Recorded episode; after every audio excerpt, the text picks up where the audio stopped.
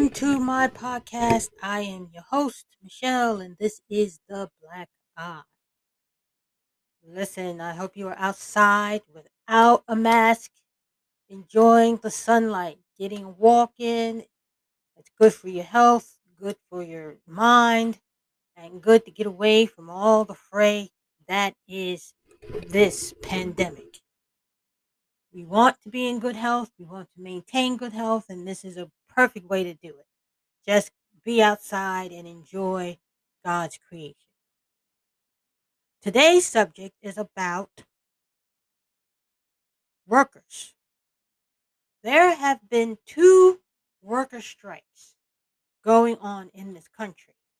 One since April and one about six days ago. And both are fighting for um, the right to work and the right to to maintain their jobs. And as you know, coal mining is about to be shut down by the left because you know it's a dirty whatever it's uh what is it the greenhouse gases and all that stuff and so coal mining and these people who have this is their job, this is their life, they're facing some obstacles, serious obstacles. And Nabisco, the people striking there, are also facing some obstacles. Uh, the it's not RJR anymore; it's Mondelez. The Mondelez company is seeking to eliminate a tried and true pay structure which would allow people to to earn overtime. To earn overtime. They don't want to pay overtime anymore. And this ties into a bigger issue that i have always had and the bigger issue with the overall narrative of workers. Uh, businesses are the main constituents of both parties. Whenever you see or don't see, and this, this is very interesting because nobody is really covering these issues. Nobody's covering the, the, the discontent. Nobody's covering the idea or the fact that people are quitting their jobs. They're quitting their jobs. No one's covering the fact that judges ruled against the state who cut off these pandemic benefits.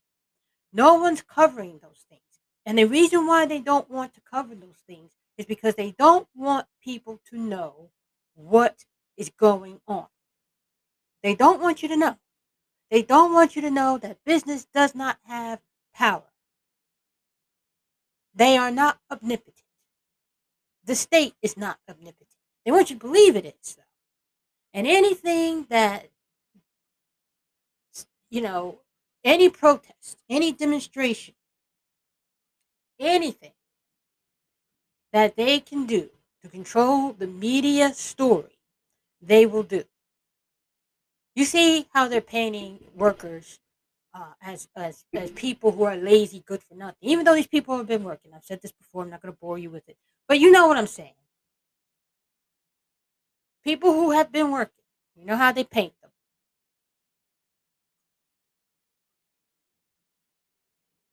We're not talking about the mass quitting. The reason why there are 10 million jobs open is because people have gone back to work and then they have quit their jobs. They just rage quit. There's a story online, two stories actually. And uh, the, the, the entire store, the entire Burger King, they quit en masse. Quit and put a sign in the window. And that was it. And then another one I think was Dunkin' Donuts. They just quit.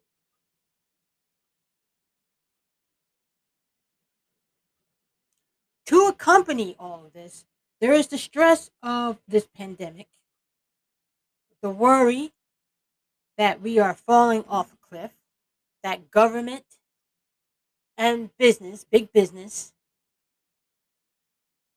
are colluding together. They're the big bulldozer and people are on the other side of that big shovel and they're shoveling people to the edge of the cliff. And people are fighting back. They're fighting back. The horror that I feel right now is that people have to fight back at all for the basic benefits that belong to them. Basic benefits. So, I'm going to start by reading a couple articles. Uh, the Alabama coal miners on strike since April say they're fighting for working Americans everywhere. And uh, by ABC News. And I, oh, I can play you this little clip here.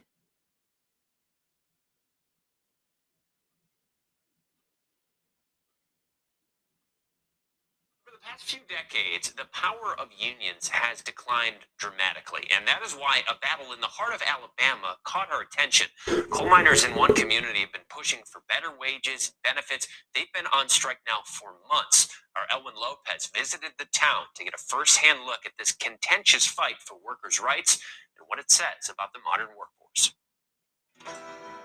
This is the dividing line, nestled at the entrance of the mine those who cross it amplifying the discord and animosity in this small community. Once you've crossed the picket line, I have nothing to say to you. We will march by the hundreds. A searing split for these coal miners in Brookwood, Alabama, calling this the fight of their lives. This small town, the latest flashpoint in the battle over workers' rights. It is proud of one of the things I see, and it, it, it almost brings tears to your eyes when you see a, a sea of camouflage marching into an area. It's a, I don't, I don't even know how to say it. It's just a, a strong sense of pride. Every union in this country owes something to coal miners. More than a thousand workers took off their hard hats and walked off the job back in April, spending the past four months on strike the first one in the area in four decades. This after they say the company they work for, Warrior Met Coal, is treating them unfairly. Now they want better benefits. Behind the scenes, coal miner spouses get to work. Sorting clothes and packing supplies for strike families, while their other halves hold the line in front of the mines. Haeden Wright is a local United Mine Workers Auxiliary president. She helps run the pantry, which is supported through donations. This is the board where you write everything down. Each week it changes. Yes. And then you get the items and put them in the bags. Mm-hmm. And we do about 200 bags a week. They can come in, they can get clothes if they need them, they can get baby and hygiene products, and they can pick up their pantry bag.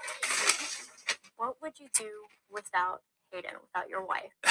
I, I don't know. She holds the family together. She holds the, the strike pantry together. She's a she's been real supportive and strong throughout this whole strike, and I, I, I couldn't be prouder of her.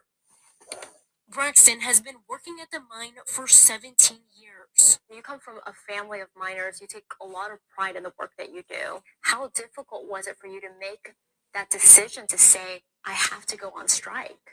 It wasn't a difficult decision to go on strike because we knew that we had to fight for what we deserved. We wanted the dignity back in our job.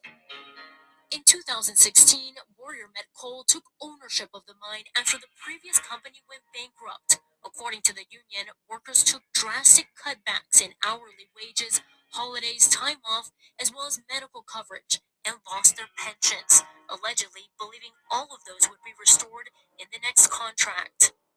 We need to uh, know, get these people back up to standard. And uh, the contract that was offered was not up to the other coal mines, uh, and the people turned it down. Chris Laurie says the workers kept the mine afloat for years. I give you my youth. I've given you my time. I've worked six days a week for the last 17 years. Where you bought a coal mine. You bought an underground coal mine. You knew what the wages were when you when you bought it we we saved this coal mine. Uh, this ain't the first time we've saved it. We've saved it from fires. We've saved it from explosions. We've saved it from a lot of things. Coal mining is one of the most dangerous professions in the country. In 2001, the number 5 mine in Brookwood exploded, killing 13.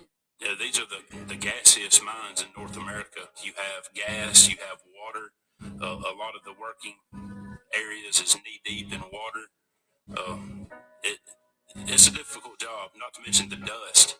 You have more dust, you know, around the working phase because that's where you're cutting the rock and the coal. According to the CDC, rates of black lung have more than doubled over the past 15 years. The workers we spoke to say Warrior Met Coal provides them with 80% coverage of medical fees. They used to receive 100%. Add to that claims of strict time off.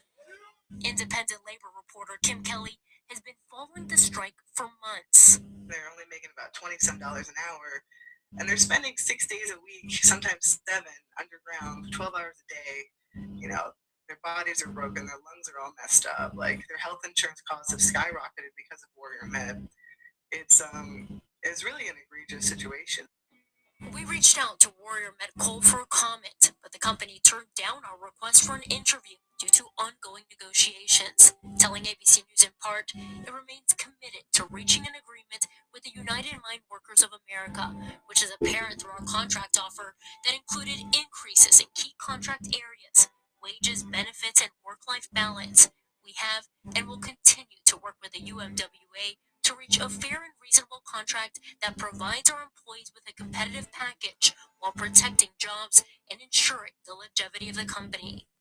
We're on the way to New York. Hey. As negotiations continue, the workers have taken their fight across the country. Just last week, Haeden, along with a group of strikers, traveled more than 1,000 miles to New York City to protest in front of BlackRock, Warrior Met's largest shareholder.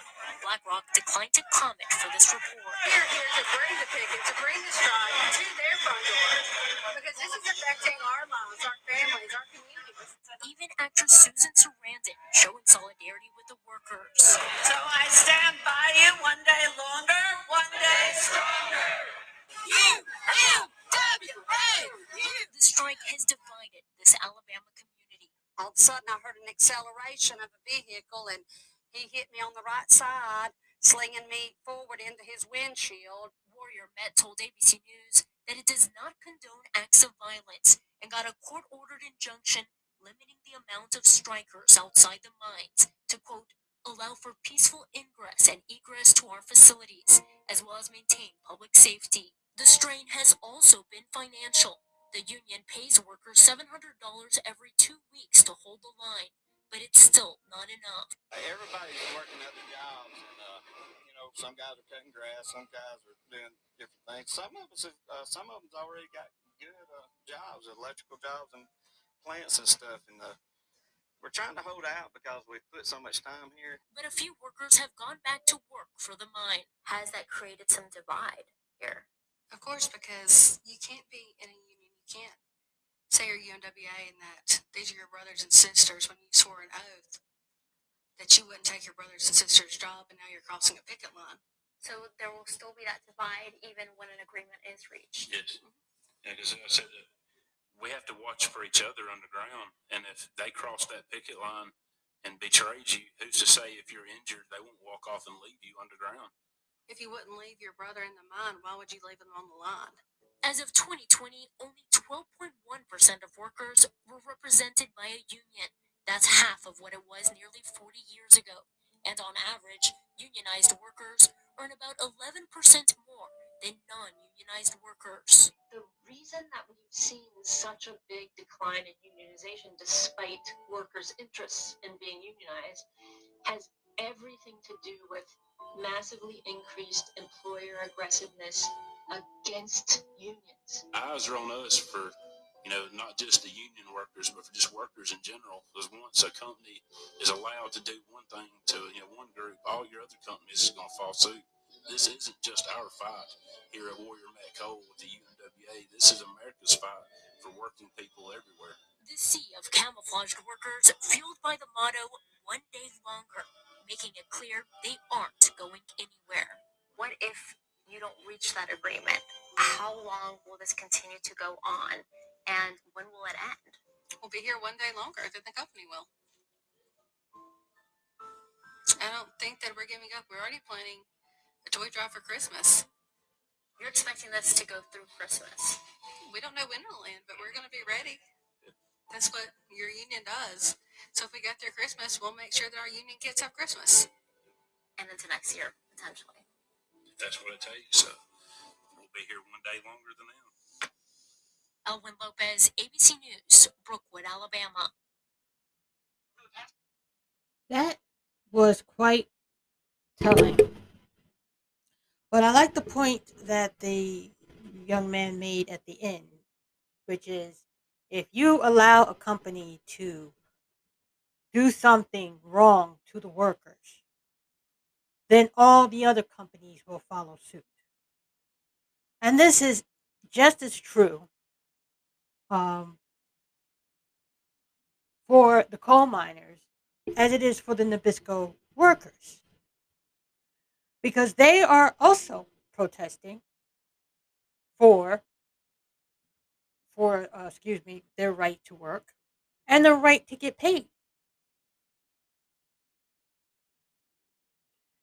And it ties into what I've been talking about about workers who are suddenly because of the pandemic waking up and realizing that they are worth more than the businesses are willing to pay them. They are worth more than disposable or being disposable and being a non entity. Uh, they're worth more than that. And now is the time to get out there and force higher wages. Now, the next story and you see it's you know it's the union and thank god they're working together and they're fighting. They've been going on for this about this since april. And i just want to put my hat in the ring and lend my voice and let them know that i'm standing with them. And also if i can find a link i would like to donate to the cause because for the grace of god that could be all of us it could be us it could be us but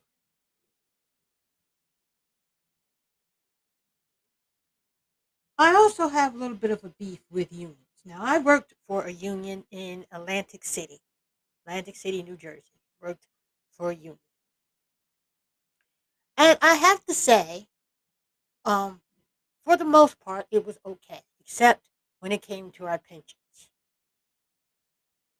And they were trying to force the casinos to, give something and by that time I, I, I quit you know i quit the casinos. I could no longer participate in the evil evil institution. But anyways um, i did have good medical. I can't deny that. I did have good uh, you know i had to pay my dues which was a little bit annoying but for, for what i was paying i did get i i received good benefits my my medical was twenty five dollars. I could go to a doctor in you know in my network.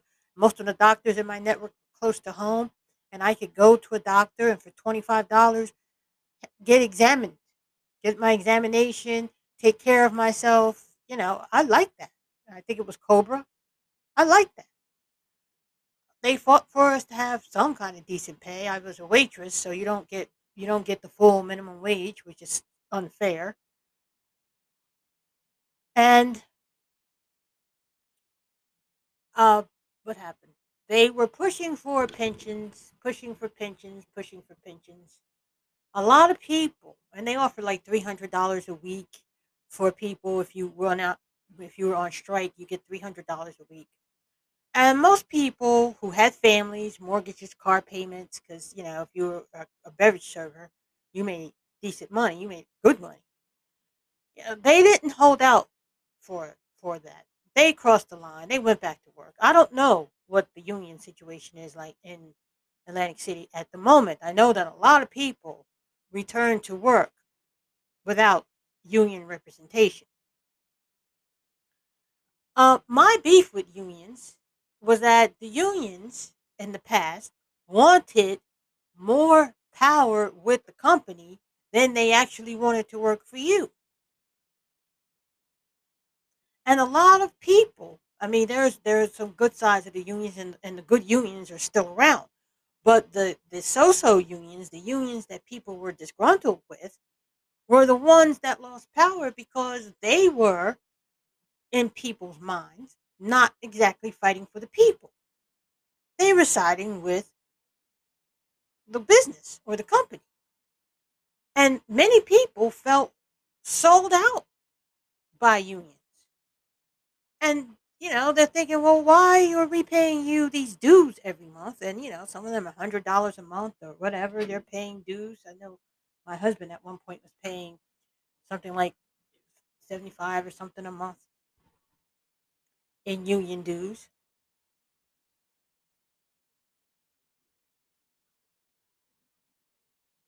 But the problem with the union is that people didn't feel properly represented. So they took their chances with the company.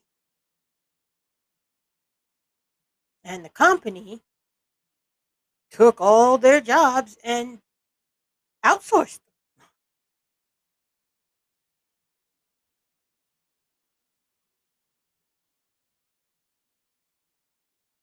Big companies want to return to pre Teddy Roosevelt, where there is no weekend. You work seven days a week. They don't have to pay you overtime. They don't have to pay you for the, the hours that you work. They want you to work 12 days, seven days, 12 hours, excuse me, seven days a week, nonstop. They can't understand that you need a work life balance. I, I did a podcast about with Laura Ingraham, and, and Laura Ingraham was talking about how people were like, uh, but she wasn't talking about it, but she had a guest who, um, well, no, actually, she was talking about this. She was talking about uh, her mother and how her mother worked and how, you know, uh, if her mother ever thought of self care, it was not, you know, it didn't even cross her mother's mind.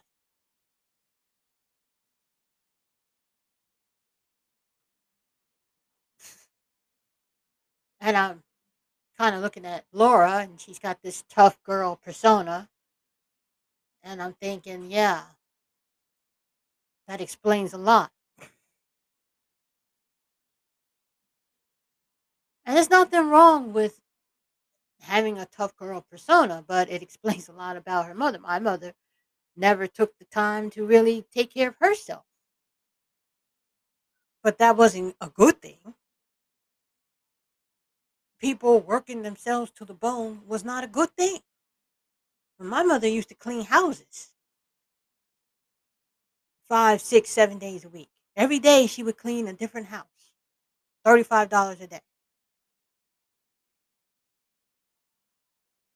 Which was very, very, that was too, too, too cheap. But that's what she, she was charging. And every day she would clean a different house. Sometimes two in a day. Depending on how big the houses were. And they got a bargain, these people, you know? And, and I appreciate that she did that to put food on the table and keep a roof over my head. But I don't want to do that.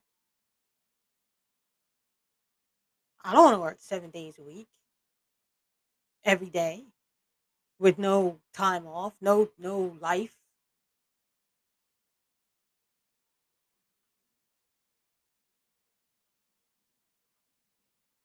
And the Republicans, this is the Republicans, because Donald Trump got more working people to vote Republican than any other Republican ever. Whatever you think about him, he did that.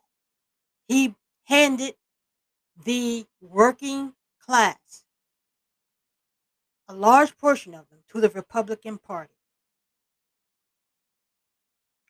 These people, the coal miners and the Nabisco workers, these are your constituents. These people are your constituents. The working class people. Because remember, the Democrats, Hillary was talking about closing your your coal mines. She was talking about closing that down.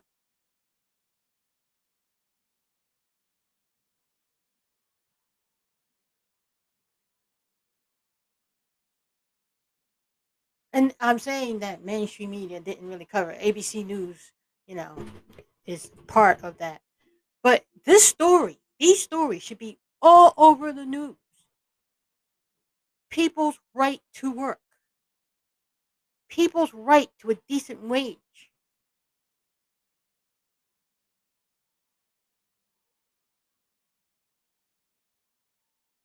That that's not that's not socialism. That's not that's not communism. If you're making billions of dollars, why can't you pay people a decent wage? Why can't you give them benefits? Wouldn't the common sense thing be that a happy worker is a good worker? And if you make the persons happy, they are more productive? Wouldn't that be the sound business decision?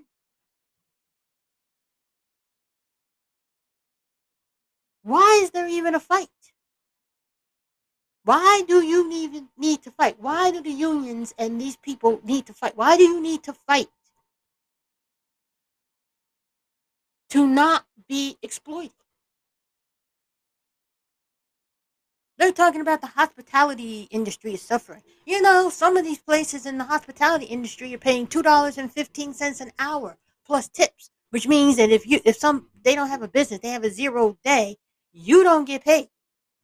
Or you get paid two dollars and sixteen cents an hour, or whatever. You don't get a full wage benefit. You don't get the full uh, minimum wage. You should. Waitressing is hard work. Coal mining is hard work. Twenty dollars an hour. You and you may think, oh well, that's good money. No. No.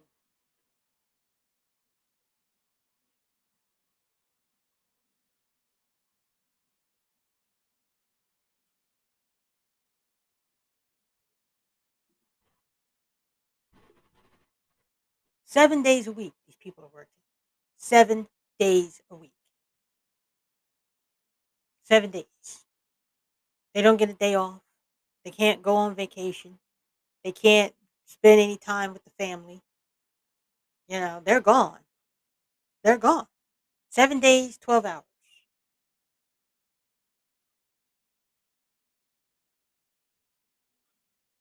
Seven days, 12 It's outrageous. Completely and entirely outrageous.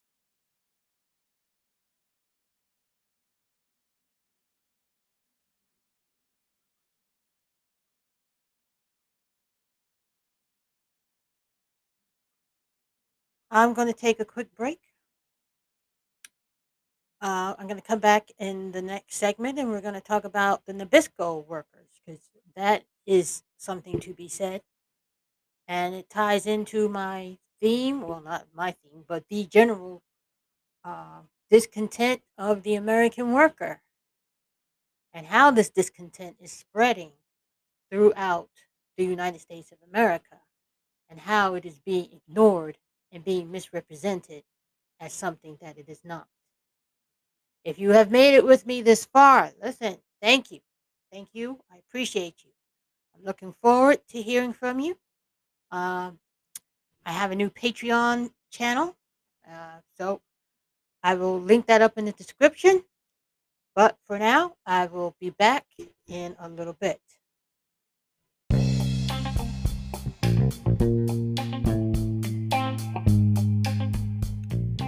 You are listening to the Black Eye Podcast.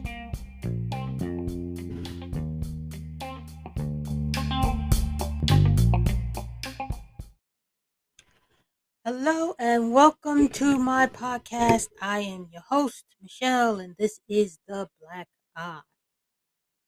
Listen, I hope you are outside without a mask, enjoying the sunlight, getting a walk in. It's good for your health, good for your mind, and good to get away from all the fray that is this pandemic. We want to be in good health, we want to maintain good health, and this is a perfect way to do it. Just be outside and enjoy God's creation. Today's subject is about workers. There have been two worker strikes going on in this country. One since April, and one about six days ago. And both are fighting for um, the right to work and the right to to maintain their jobs. And as you know, coal mining is about to be shut down by the left because, you know, it's a dirty whatever.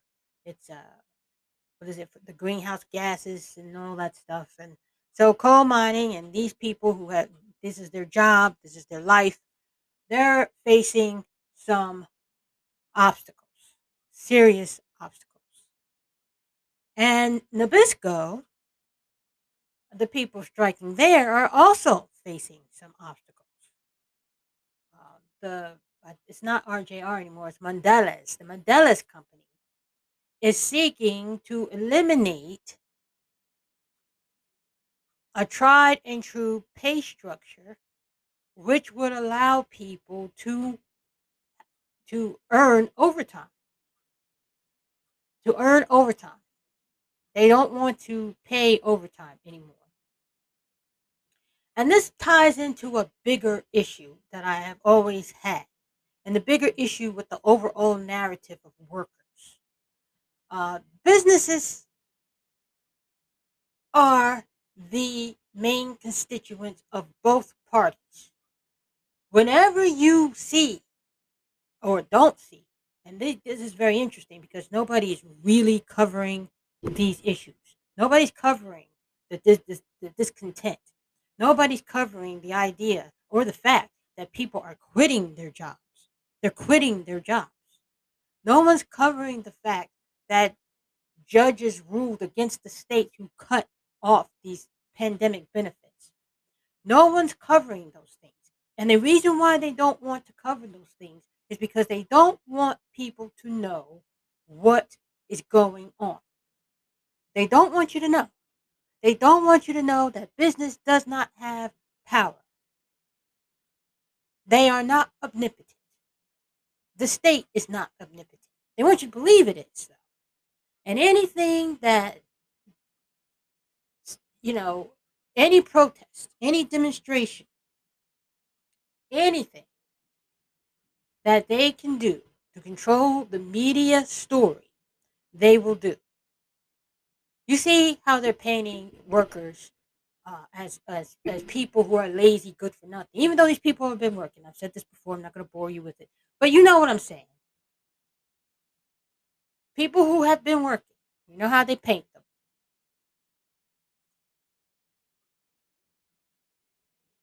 them. We're not talking about the mass quitting.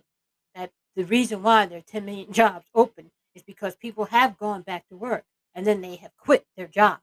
They just rage quit. There's a story online, two stories actually. And uh, the, the, the entire store, the entire Burger King, they quit en masse quit and put a sign in the window. And that was it. And then another one I think was Dunkin' Donuts. They just quit.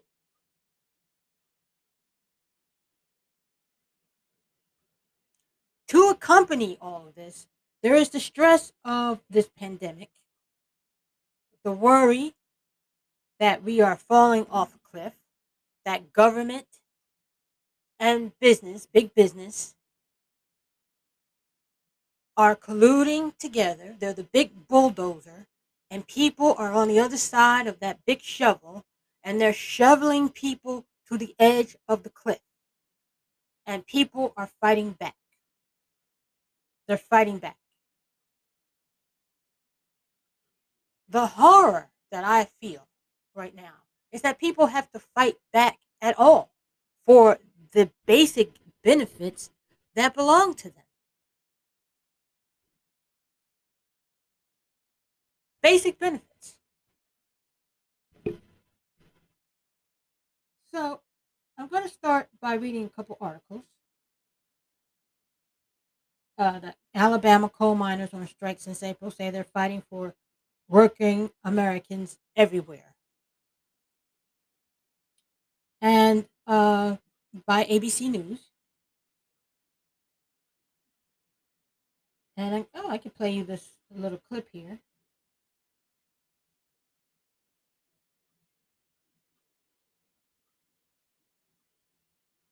Past few decades, the power of unions has declined dramatically, and that is why a battle in the heart of Alabama caught our attention. Coal miners in one community have been pushing for better wages, benefits. They've been on strike now for months. Our Elwyn Lopez visited the town to get a first-hand look at this contentious fight for workers' rights and what it says about the modern workforce. This is the dividing line, nestled at the entrance of the mine. Those who cross it amplifying the discord and animosity in this small community. Once you've crossed the picket line, I have nothing to say to you. We will march by the hundreds. A searing split for these coal miners in Brookwood, Alabama, calling this the fight of their lives. This small town, the latest flashpoint in the battle over workers' rights. It is proud of one of the things I like see, and it, it, it almost brings tears to your eyes when you see a, a sea of camouflage marching into an area. It's a, I don't, I don't even know how to say it. It's just a, a strong sense of pride. Every union in this country owes something to coal miners. More than a thousand workers took off their hard hats and walked off the job back in April, spending the past four months on strike, the first one in the area in four decades. This after they say the company they work for, Warrior Met Coal, is treating them unfairly. Now they want better benefits. Behind the scenes, coal miner spouses get to work, sorting clothes and packing supplies for strike families, while their other halves hold the line in front of the mines. Haeden Wright is a local United Mine Workers Auxiliary president. She helps run the pantry, which is supported through donations. This is the board where you write everything down. Each week it changes, Yes. and then you get the items and put them in the bags. And we do about 200 bags a week. They can come in, they can get clothes if they need them, they can get baby and hygiene products, and they can pick up their pantry bag. What would you do without Haeden, without your wife? I, I don't know. She holds the family together. She holds the, the strike pantry together. She's a she's been real supportive and strong throughout this whole strike, and I, I, I couldn't be prouder of her. Braxton has been working at the mine for 17 years. You come from a family of miners. You take a lot of pride in the work that you do. How difficult was it for you to make that decision to say, I have to go on strike? It wasn't a difficult decision to go on strike because we knew that we had to fight for what we deserved. We wanted the dignity back in our job.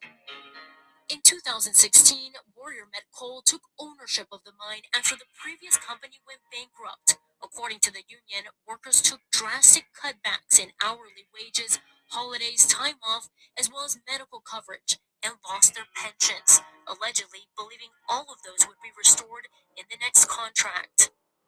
we need to, uh, you know, get these people back up to standard. And uh, the contract that was offered was not up to the other coal mines, uh, and the people turned it down.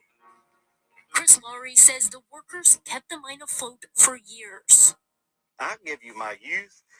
I've give you my time. I've worked six days a week for the last 17 years. Where you bought a coal mine, you bought an underground coal mine. You knew what the wages were when you when you bought it. We we saved this coal mine. Uh, this ain't the first time we've saved it. We've saved it from fires. We've saved it from explosions.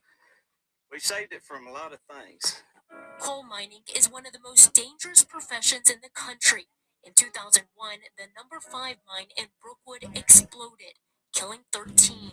Yeah, these are the, the gaseous mines in North America. You have gas, you have water. Uh, a lot of the working areas is knee deep in water. Um, it it's a difficult job. Not to mention the dust. You have more dust, you know, around the working face because that's where you're cutting the rock and the coal. According to the CDC, rates of black lung have more than doubled over the past 15 years. The workers we spoke to say Warrior Met Coal provides them with 80% coverage of medical fees. They used to receive 100%. Add to that claims of strict time off. Independent labor reporter Kim Kelly has been following the strike for months. They're only making about 20 some dollars an hour. And they're spending six days a week, sometimes seven, underground, 12 hours a day. You know, their bodies are broken, their lungs are all messed up. Like their health insurance costs have skyrocketed because of Warrior Met. It's um, it's really an egregious situation. We reached out to Warrior Met Coal for a comment, but the company turned down our request for an interview due to ongoing negotiations, telling ABC News in part it remains committed to reaching an agreement with the United Mine Workers of America, which is apparent through our contract offer that included increases in key contract areas, wages, benefits, and work-life balance.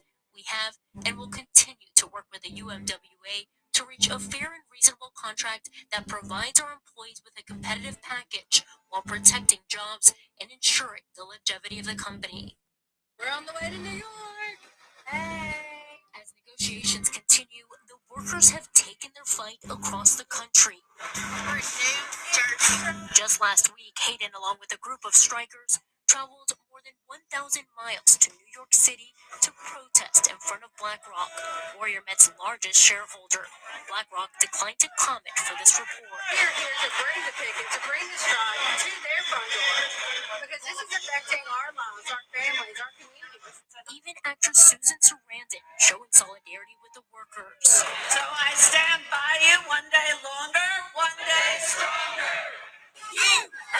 The strike has divided this Alabama community. all of a sudden I heard an acceleration of a vehicle and he hit me on the right side, slinging me forward into his windshield. Warrior Met told ABC News that it does not condone acts of violence and got a court ordered injunction limiting the amount of strikers outside the mines to quote allow for peaceful ingress and egress to our facilities as well as maintain public safety. The strain has also been financial. The union pays workers $700 every two weeks to hold the line, but it's still not enough. Everybody's working other jobs, and uh, you know, some guys are cutting grass, some guys are doing different things. Some of us, uh, some of them's already got good uh, jobs, electrical jobs, and plants and stuff. And uh, we're trying to hold out because we've put so much time here. But a few workers have gone back to work for the mine. Has that created some divide here? Of course, because you can't be in a union. You can't say you're UMWA and that these are your brothers and sisters when you swore an oath that you wouldn't take your brothers and sisters' job and now you're crossing a picket line. So there will still be that divide even when an agreement is reached. Yes. Yeah, because I said that we have to watch for each other underground, and if they cross that picket line and betrayed you, who's to say if you're injured they won't walk off and leave you underground? If you wouldn't leave your brother in the mine, why would you leave him on the line? As of 2020, only 12.1% of workers were represented by a union. That's half of what it was nearly 40 years ago. And on average, unionized workers earn about 11% more than non unionized workers. The reason that we've seen such a big decline in unionization despite workers' interests in being unionized has everything to do with massively increased employer aggressiveness against unions. Eyes are on us for, you know, not just the union workers, but for just workers in general. Because once a company is allowed to do one thing to, you know, one group, all your other companies is going to fall suit. This isn't just our fight here at Warrior Met Coal with the UMWA. This is America's fight for working people everywhere. The sea of camouflaged workers fueled by the motto, one day longer, making it clear they aren't going anywhere. What if you don't reach that agreement? How long will this continue to go on? And when will it end? We'll be here one day longer than the company will. I don't think that we're giving up. We're already planning a toy drive for Christmas. You're expecting this to go through Christmas. We don't know when it'll end, but we're going to be ready. That's what your union does. So if we got through Christmas, we'll make sure that our union kids have Christmas. And into next year, potentially. That's what it takes. So we'll be here one day longer than them. Elwyn Lopez, ABC News, Brookwood, Alabama. That was quite telling.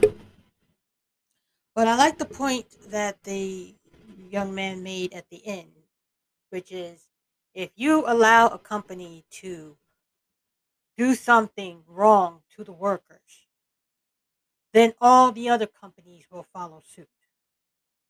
And this is just as true um, for the coal miners as it is for the Nabisco workers because they are also protesting for for uh, excuse me their right to work and their right to get paid. And it ties into what i've been talking about about workers who are suddenly because of the pandemic waking up and realizing that they are worth more than businesses are willing to pay them they are worth more than disposable or being disposable and being a non-entity. Uh, they're worth more than that. And now is the time to get out there and force higher wages. Now, the next story, and you see, it's you know, it's the union, and thank God they're working together and they're fighting. They've been going on for about this since April. And I just want to put my hat in the ring and lend my voice and let them know that I'm standing with them. And also, if I can find a link, I would like to donate to the cause because, for the grace of God, that could be all of us. It could be us. It could be us. But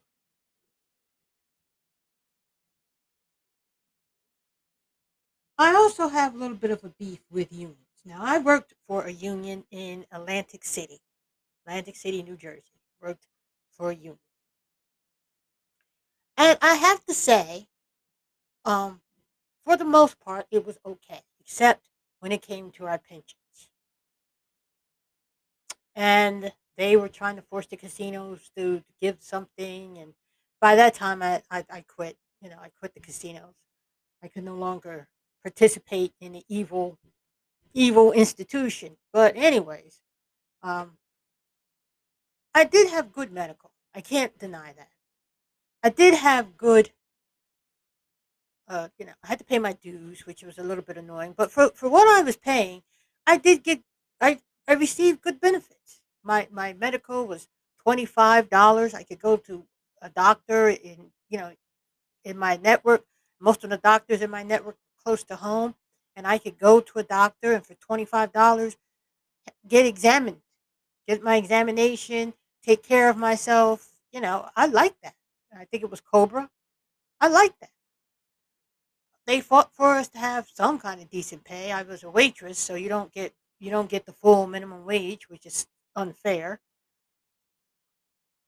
And uh, what happened? They were pushing for pensions, pushing for pensions, pushing for pensions.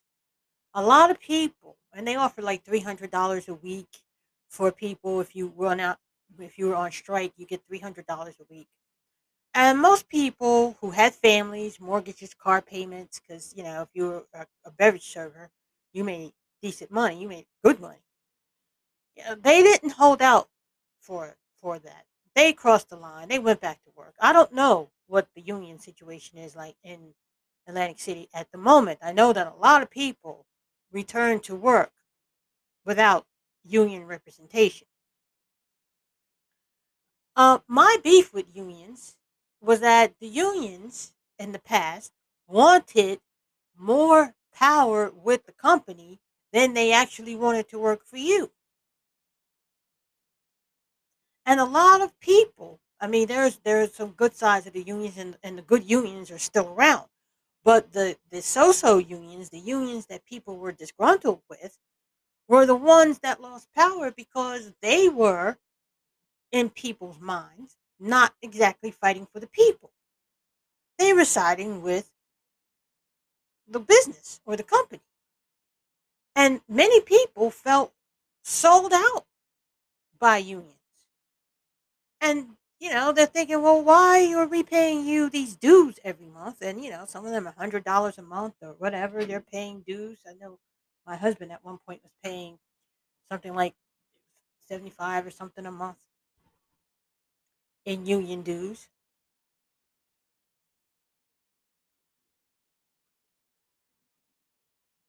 But the problem with the union is that people didn't feel properly represented. So they took their chances with the company. And the company took all their jobs and outsourced them.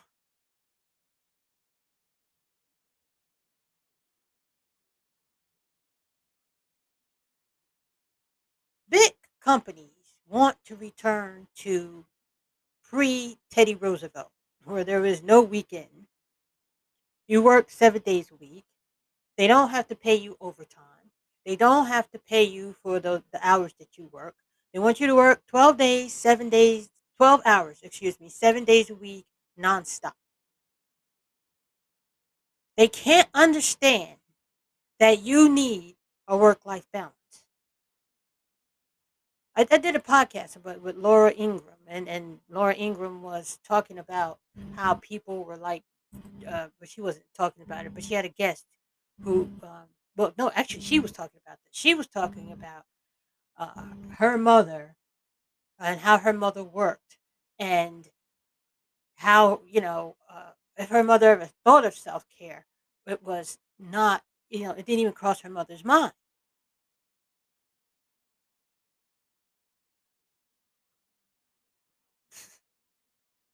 And I'm kind of looking at Laura, and she's got this tough girl persona. And I'm thinking, yeah, that explains a lot. And there's nothing wrong with having a tough girl persona, but it explains a lot about her mother. My mother never took the time to really take care of herself. But that wasn't a good thing. People working themselves to the bone was not a good thing. My mother used to clean houses five, six, seven days a week. Every day she would clean a different house. $35 a day. Which was very, very, very, that was too, too, too cheap. But that's what she, she was charging. And every day she would clean a different house. Sometimes two in a day. Depending on how big the houses were. And they got a bargain, these people, you know? And, and I appreciate that she did that to put food on the table and keep a roof over my head. But I don't want to do that. I don't want to work seven days a week, every day, with no time off, no no life.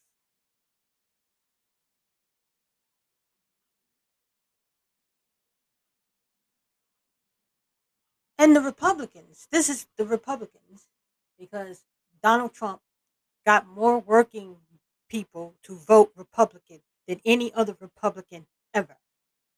Whatever you think about him, he did that. He handed the working class, a large portion of them, to the Republican Party. These people, the coal miners and the Nab- Nabisco workers, these are your constituents. These people are your constituents. The working class people. Because remember, the Democrats, Hillary was talking about closing your your coal mines. She was talking about closing that down.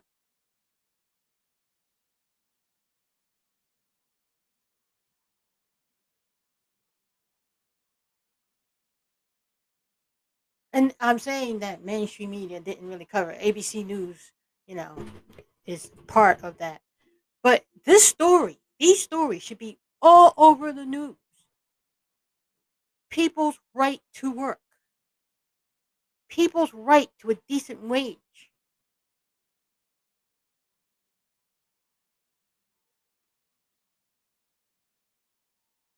That that's not That's not socialism. That's not that's not communism. If you're making billions of dollars, why can't you pay people a decent wage?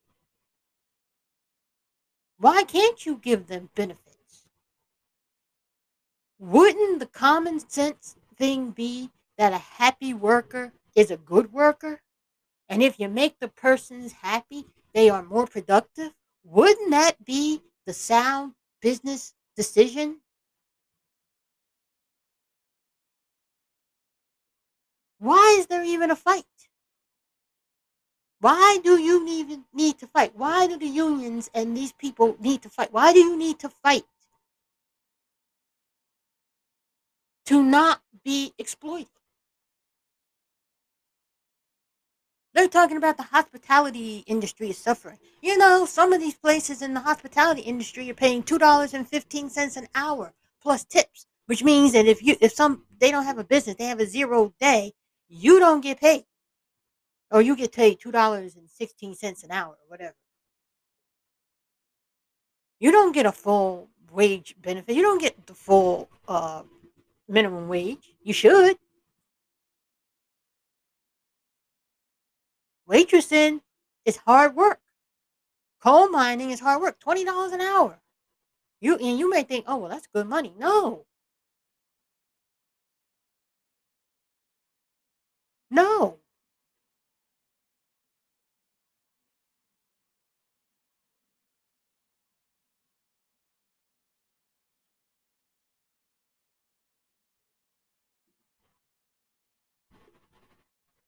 Seven days a week, people are working. Seven days a week. Seven days. They don't get a day off. They can't go on vacation. They can't spend any time with the family. You know, they're gone. They're gone. Seven days, 12 hours.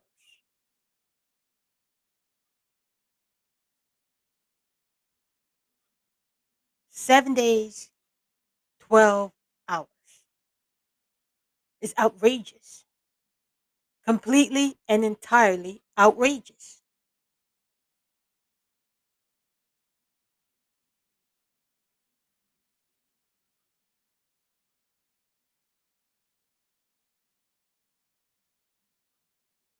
I'm going to take a quick break. Uh, I'm going to come back in the next segment and we're going to talk about the Nabisco workers because that is something to be said. And it ties into my theme well, not my theme, but the general uh, discontent of the American worker and how this discontent is spreading throughout the United States of America and how it is being ignored and being misrepresented as something that it is not. If you have made it with me this far, listen, thank you. Thank you. I appreciate you. I'm looking forward to hearing from you. Um, I have a new Patreon channel. Uh, so I will link that up in the description. But for now, I will be back in a little bit.